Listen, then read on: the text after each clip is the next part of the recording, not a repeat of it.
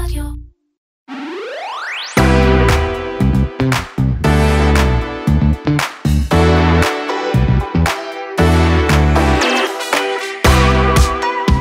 אי אפשר היה לפספס את התחקיר של תומר גנון בכלכליסט על השימוש שהמשטרה עושה בתוכנת אה, פגסוס של NSO.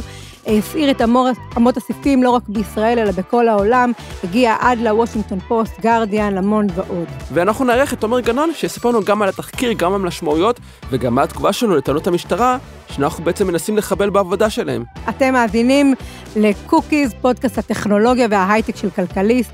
אני שירלי זינגר. ואני עומר כביר, מתחילים.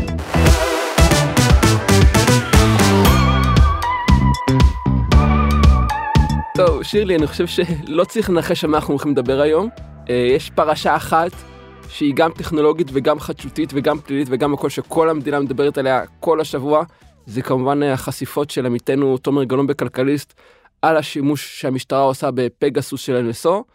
ומי יותר טוב לדבר על זה אם לא מאחר מאשר תומר גנון בכבודו ובעצמו. שלום תומר, מה נשמע? שלום שירלי, שלום עומר.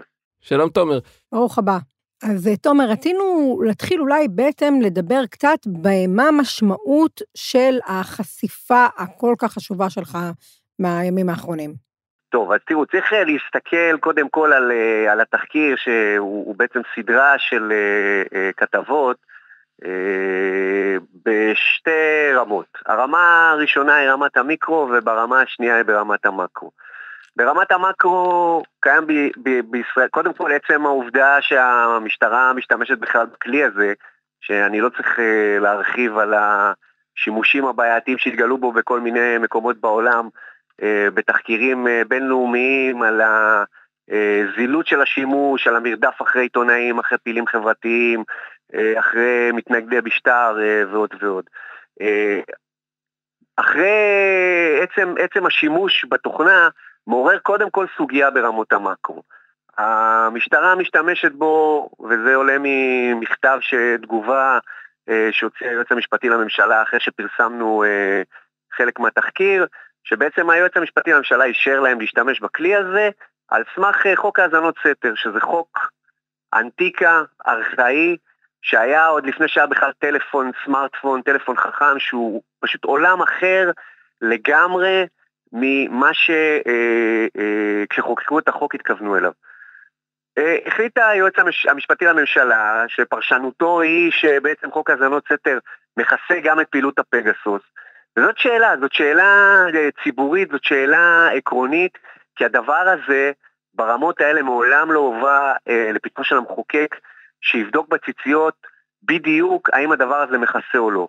היועץ המשפטי לממשלה, עם כל הכבוד לו, כמובן, אנחנו מאוד מכבדים אותו, מאוד מעריכים אותו, אנחנו, אה, זה מוסד מאוד מכובד, עשה פרשנות, החליט בפרשנות שלו שאפשר לעשות שימוש בדבר הזה, אף אחד לא יודע מה הוא הרשה להשתמש, במה הוא לא הרשה להשתמש, במה הוא הרשה לחטט, במה לא לחטט. אני רוצה להזכיר שחוק האזנות סתר הוא חוק מאוד מאוד מסודר, מאוד מאוד מפוקח, מסביר בדיוק במה מותר להקשיב, למה אסור להקשיב, סתם אני אתן דוגמה, למשל, אם חבר כנסת עולה לשיחה במהלך אה, האזנת אה, סתר לשיחה עם מישהו, חייבים ישר לעצור את ההקלטה, אסור בכלל לתמלל את זה, אם בין עורך דין ללקוח. כל הדברים האלה הם דברים שאנחנו לא יודעים אם כוסו בכלל בכל הנושא הזה של, אה, אה, של הייעוץ שהוא נתן תומר, השימוש לפגסוס. תן לי כן. לשאול אותך משהו על חוק האזנות סתר. החוק, כמו שאמרת, מאוד מיושן, חוק משנת 79, ועודכן לאחרונה עדכון משמעותי ב-95, אם אני לא טועה. ומדובר שם על כל מיני דברים כמו מכשיר, מכשיר האזנה או מכשיר ציטוט. אין שם בכלל התייחסות למחשבים, לתוכנות. יש בכלל איזה, יש לך איזה פרשנות שמאפשרת לך להשתמש בתוכנה כדי להאזין למישהו, תוכנה שמותקנת על המכשיר? תראו, אתם הולכים למקום של פרשנות משפטית, ובמקום של פרשנות משפטית זה העולם הכי נרחב שיכול להיות. אני אביא לכם שני משפטנים ואתם תמצאו 19 דעות, אוקיי? ולכן האמירה שלנו היא מאוד מאוד פשוטה. אה, אי אפשר שעצם השימוש בכלי הזה, ברוגולה, יהיה בלי שהכנסת נכנסת לעובי הקורה של עצם השימוש בכלי עצמו. כי בסוף הפרטים הם החשובים ואלוהים הוא בפרטים הקטנים.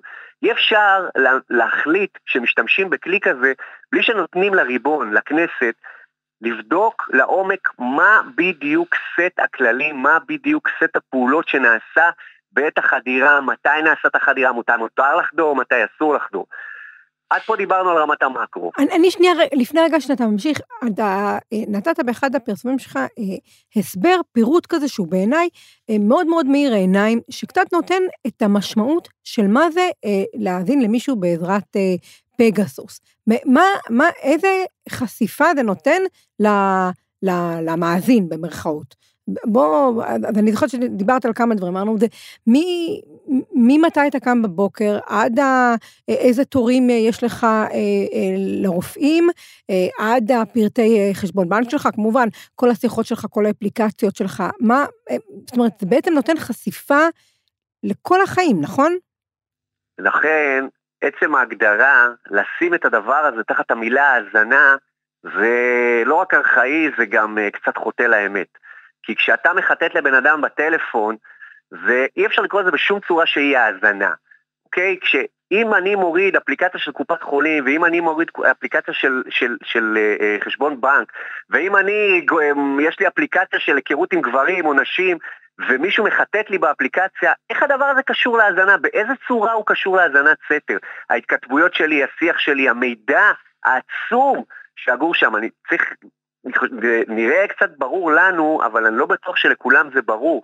בסופו של דבר הטלפון היום הוא קוד כניסה למוח של כולנו, לכל, לפרטיות שלנו, על כל הרבדים שלה, לא רק על מה אנחנו חושבים. כל פתק תזכורת ששמנו לעצמנו חשוף למי שנחשף למכשיר שלנו. נכון, נכון, שיר, וצריך להבין. עצם השימוש בהאזנת סתר, המטרה שלו הייתה, בסופו של דבר, למצוא דיבור. למצוא דיבור שהוא דיבור בעייתי, למצוא מלל שהוא בעייתי, להבין מה בן אדם הולך לעשות, איך הוא הולך לעשות. עד כאן זאת רמה אחת שאתה מנסה לפצח פרשה פלילית. הרמה השנייה היא רמת המידע, המידע שיש על בן אדם. כשאתה מאזין לבן אדם, אם אתה אה, אה, אה, מתחיל לחטט לו גם בחייו הפרטיים, בדברים שהם לא רלוונטי לפשע שאתה חוקר, אז מישהו פה צריך לעשות סדר. ולהגדיר בדיוק במה מותר, במה אסור, כמה אה, אה, אה, חשיפה של מידע אה, צריכה. ופה בנושא הזה, אני חושב, וזה שהוא ברמת המקרו, שלא יעלה על הדעת שהיועץ המשפטי לממשלה יחליט על איזושהי התוויה, איזשהו סט, ובזה זה ייגמר. בלי שתבוא הכנסת ותסדר את הדבר הזה כמו שצריך. לשיטתנו, לשיטתי, תפיסת מערכת כלכלית, זאת בדיוק הסיבה שכרגע מה שצריך לעשות זה קודם כל לעצור את השימוש בכלי הזה. עד שלא עושים סדר, עד שלא מגדירים בדיוק את סט הדברים, את הדרך, את דרך הפעולה, וזה לא מסובך, זה לא צריך להיות כל כך מסובך.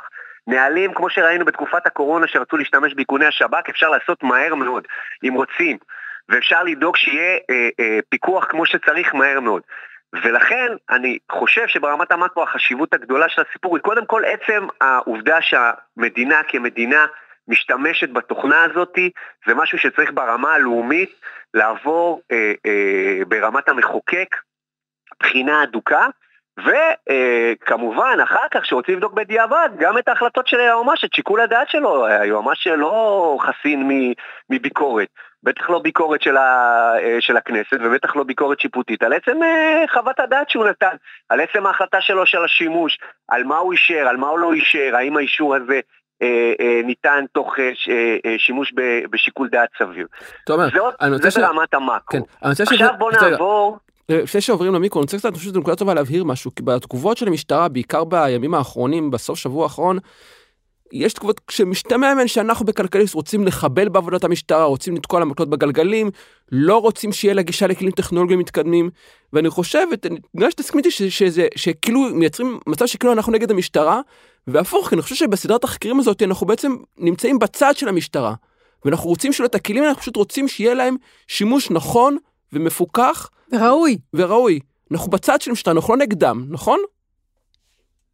זה, זה, מה שאמרת זה ברור מאליו, אני רק אחדד כמובן את הנקודה. לא רק שאנחנו לא נגדם, אה, ברור שאנחנו כולנו רוצים משטרה חזקה, רוצים משטרה שיכולה להילחם בפשיעה, רוצים משטרה שיהיה לה כלים טכנולוגיים אה, כמו שצריך, אבל אנחנו גם רוצים משטרה מסודרת, ומשטרה שעובדת בצורה ישרה והוגנת, ומשטרה שיודעת אה, להבין שבדרך יש פרצות ויש מקומות שבהם אם היא לא תפקח כמו שצריך, כל שוטר יעשה דין לעצמו.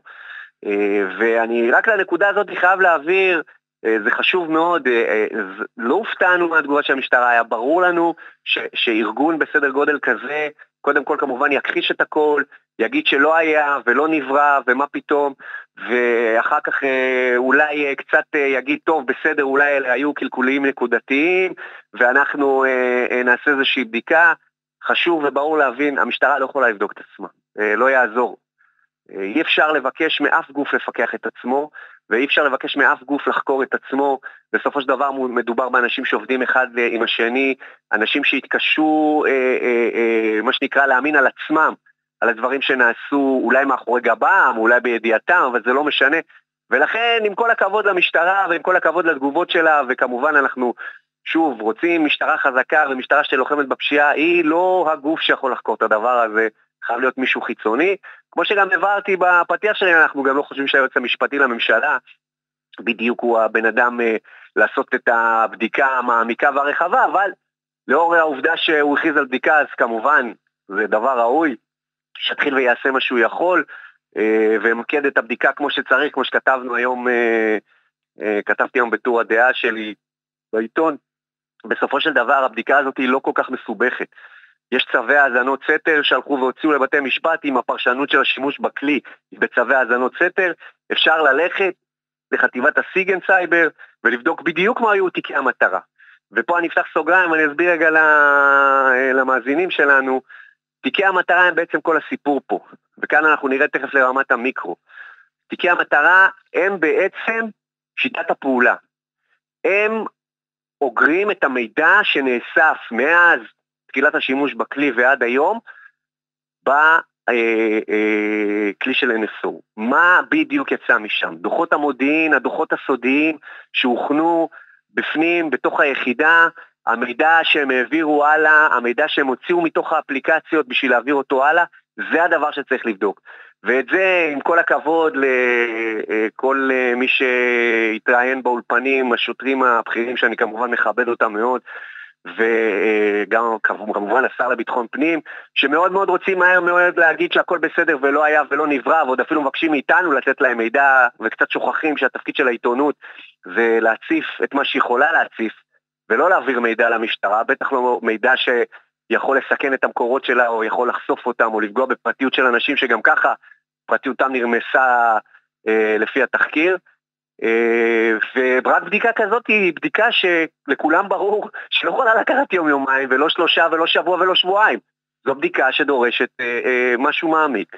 עכשיו, זה ברמת המקרו, ופה אני חושב שאנחנו צריכים רגע להסביר במיקרו אולי את תמצית התחקיר. ופה אנחנו צריכים להגיע בעצם לבעיה ברמת המקרו. תראו, בסופו של דבר הסיפור מתעסק בעולמות המודיעין. עולמות המודיעין אה, אה, כמו שיש את אה, לוגו המודיעין הידוע והמוכר של הקרחון. כשאתה מסתכל על הקרחון אתה רואה את מה שיש למעלה, אתה לא רואה את כל מה שנעשה למטה. ופה בדיוק הבעיה. מה שעלה מהתחקיר זה שהפיקוח על מה שעושים האנשים בשטח, אנשי המודיעין הטכנולוגי בשטח, הוא פשוט בלתי נתפס. השיקול דעת שהם מפעילים, בעת החשיפה לטלפון שנעשה, ואני מדגיש את זה ואני אדגיש את זה עוד הרבה, לפני שפונים בכלל לבית משפט, לפני שבכלל מדברים על צווי האזנות סתר, אלא כאמצעי פישינג לחיטוט ולמציאת מידע מקדים שיהיה מידע מודיעיני, הוא פשוט בלתי נתפס. והדברים האלה נעשו באופן שהוא לא מקרה אחד או שניים, אנחנו כמובן פרסמנו רק דוגמאות, דוגמאות קטנות, טעימות מה שנקרא, כי עם כל הכבוד לנו, אנחנו לא ועדת חקירה, ואנחנו לא הולכים פה אה, לפרסם את הכל, אנחנו רק הולכים להסביר פחות או יותר את התמונה הכללית, בשביל שמי שצריך לחקור יחקור את זה כמו שצריך. ועולים שם מקרים של חקירות שפשוט נפתחו מפישינג נקודה. וזה עולם הפוך לגמרי ממה שצריך להיות בעולם פלילי. העולם הפלילי לא יכול לעבוד, עולם המודיעין לא יכול לעבוד בשיטה כזאת. התפיסה הזאת של אנחנו נלך ונחטט ונמצא משהו ורק אז נחליט אם אנחנו פותחים בחקירה או לא, לא יכול לעבוד ככה. לא בשיטה הזאתי. זה לא שיטה, אתה חודר לפרטיות של אדם, אתה מחטט לבן אדם בחיים, לפני ששופט בכלל יודע מה יש לך ביד בשביל לחטט.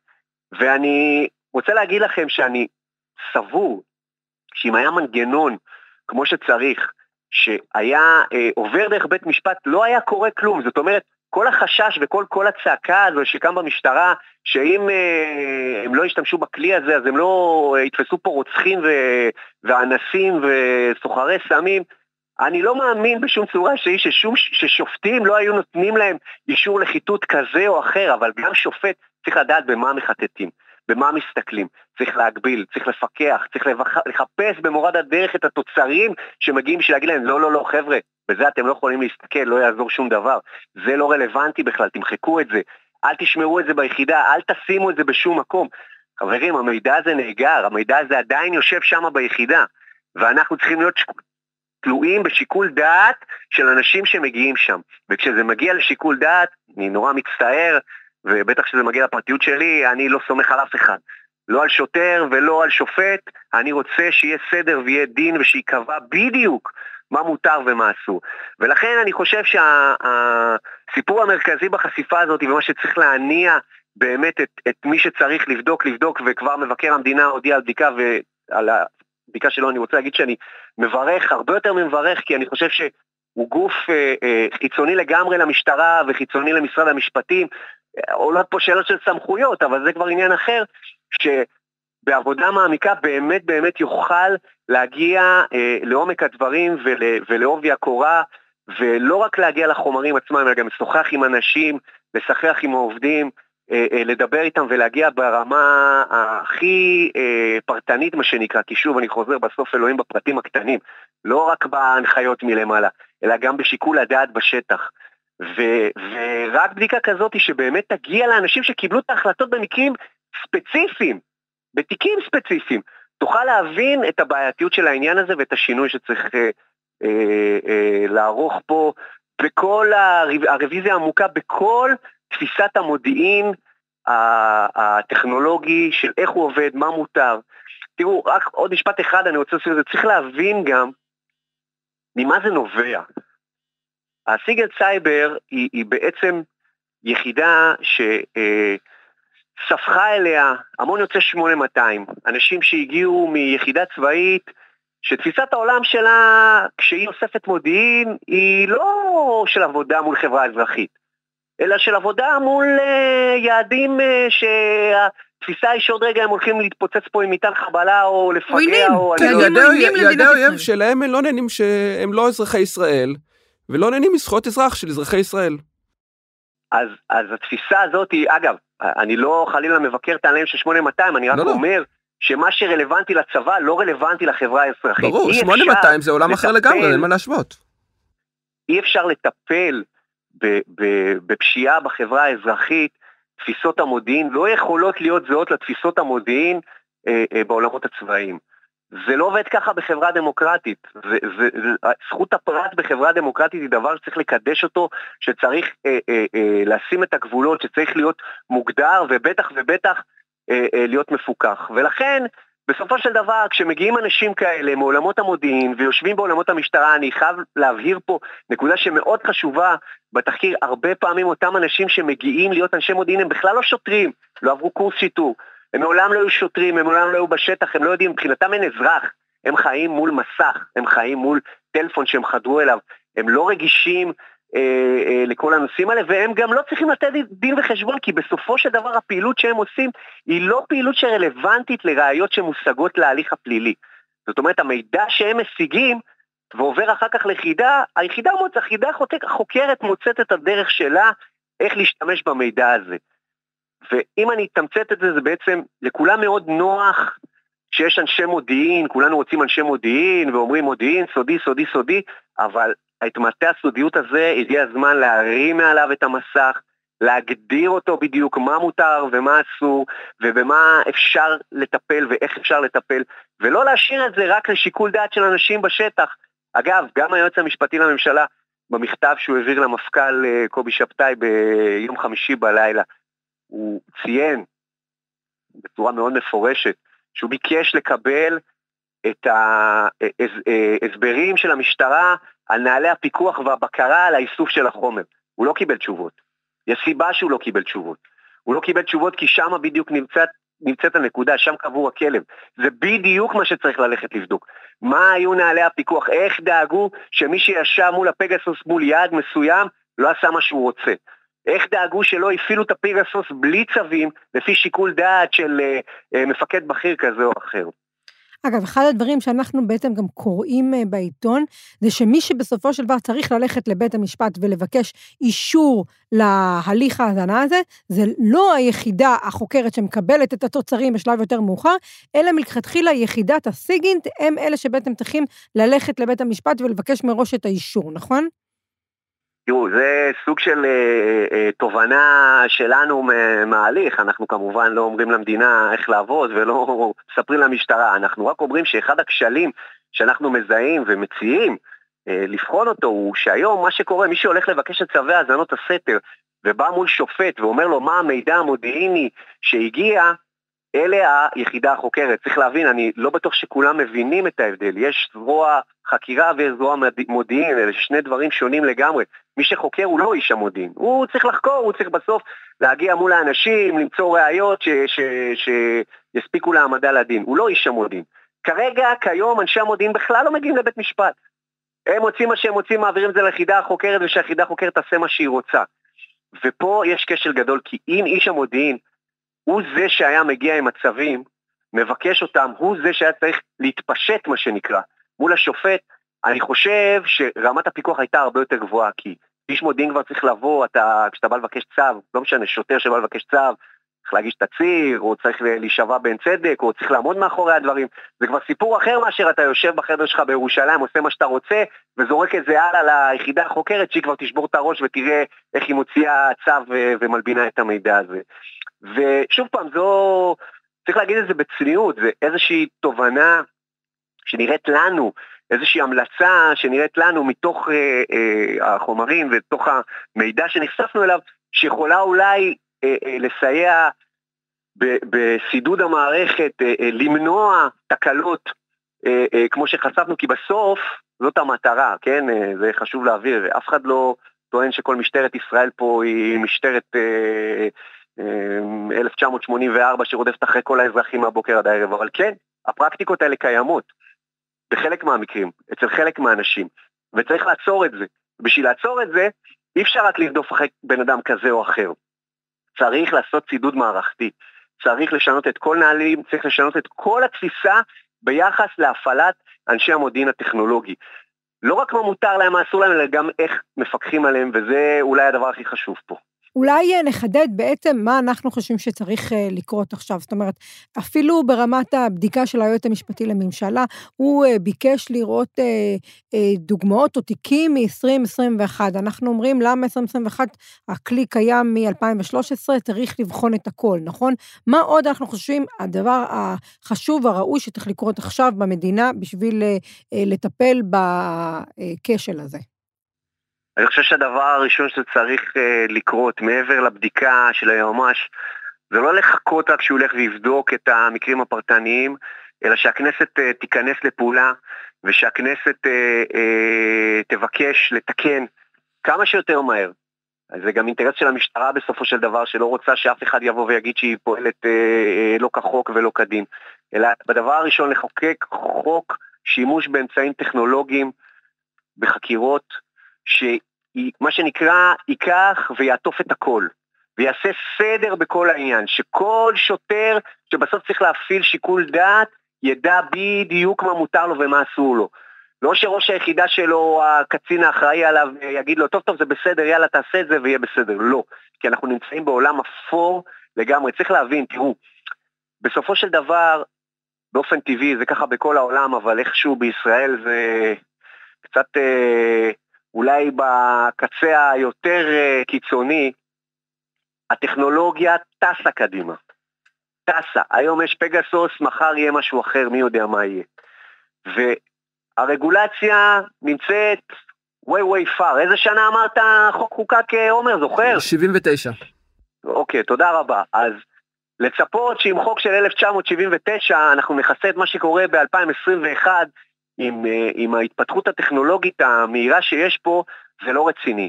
אז אה, נתנו לה זמן לעשות את שלו, ואולי אה, אנשים קצת אה, שמחו יותר מדי, ואולי אה, אה, חברי הכנסת אה, אמרו, אוקיי, בסדר, יש בסופו של דבר חזקת תקינות על המשטרה, אנחנו רוצים להאמין שהיא עושה את הכל, הפעולות שלה אה, בצורה מסודרת ותקינה. לא. הגיע הזמן לעצור, הגיע הזמן קודם כל לחוקק חוק מסודר שמגדיר את כל הטיפול באמצעים הטכנולוגיים. זה ברמה אחת. ברמה השנייה כמובן צריך לחקור לעומק את כל המקרים שהיו, ואם נמצאו עבירות נקודתיות או, או, או בעיות בשיקול דעת, שטפלו במי שצריך לטפל. אה, אנחנו, אני חייב לציין את זה, זה לא מטרת התחקיר העיתונאי, וזה כמענה לכל הטענות של המשטרה, של למה אתם לא נותנים לנו שמות ולמה לא נותנים לנו פרטים, בכל הכבוד זה חוסר הבנה של התפקיד העיתונאי. אנחנו לא החוקרים, מי שצריך לחקור זה הם. כשהם רוצים לנהל חקירות הם יודעים יופי. אה, אז שיעשו את העבודה שלהם, כי זאת העבודה שלהם. זה לא העבודה שלנו להעביר מידע שבטעות עלול לחשוף מקור או עלול אה, לפגוע בפרטיות של אדם. אה, ואם הם יחפרו ואם ישקיעו, אז הם יגלו את האמת. אני רק אומר שוב, אני לצערי, בהיכרותי עם המערכת, אני כבר שמונה, תשע שנים כמעט מסקר חקירות פליליות ומסקר את משרד המשפטים. הנטייה במקרים האלה היא לא לרצות אה, בהכרח להגיע עד הסוף אה, לכל נקודה, ולכן אני חושב שרק גוף חיצוני, וגם פה יכולה להיכנס הכנסת, ולדרוש הקמה של ועדת בדיקה חיצונית או ועדת חקירה או מה שזה לא יהיה, אני קטונתי מלהגיד לנבחרינו איך צריך לפעול. צריך גוף חיצוני אמיתי שלא מעורבב בעשייה היומיומית, שלא קשור לעשייה היומיומית, שהוא זה שיבדוק את כל הדברים מרמת המקרו ועד רמת המיקרו. אמן.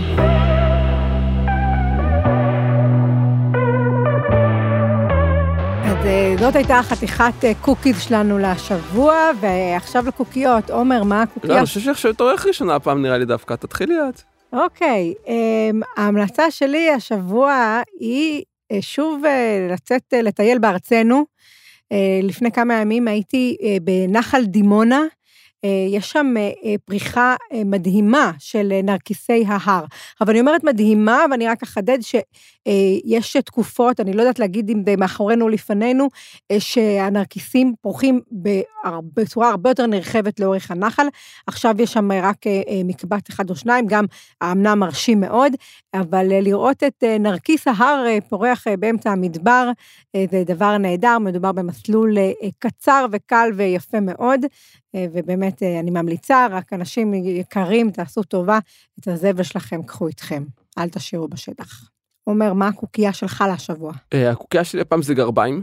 גרביים, הופה, דבר חשוב ביותר בחורף. נכון, ולי מאוד מאוד קר בכפות רגליים בחורף. אז התייעצתי עם האדם שיודע הכל, אה, ניר קלינגר, סליחה, לא ניר קלינגר, יהונתן קלינגר, ניר קלינגר זה מישהו אחר, עורך דין יהונתן קלינגר. אז זה גרביים מאוד יקרות, שעולים או עולות באמזון בסביבות ה-20 פלוס דולר לזוג. אבל הן מאוד מחממות, עמותה קוראים לו דארן תיק, D-A-R-N, ותיק כמו עבה, T-H-I-C-K, אני מקווה שלא טעיתי. אוקיי, משמם אפשר להניח שהם מיפוך? הן ממרינו וול. מרינו וול? אוקיי, כן. זה הדבר הכי טוב שיש, צמר מרינו. כן, צמר מרינו, מאוד מחממות, מאוד יקרות, ממש שווה, אם יש לכם בעיות. זה שינה לי את החיים, כי הייתי מסתובב כל החוף עם כפות רגליים קפואות, ולא עוד. זהו, הסוף ל... וואו, שווה לאמץ. כן. טוב, אלה היו ה cookies והקוקיות שלנו לשבוע. תודה רבה לאופיר גיא מסופרסן סטודיוס. אני עומר כביר. אני שירלי זינגר. ואם אהבתם, חפשו אותנו בספוטיפיי, אפל פודקאסט, גוגל פודקאסט, או איפה שאתם מאזינים לפודקאסטים שלכם וירשמו אלינו. להתראות בשבוע הבא.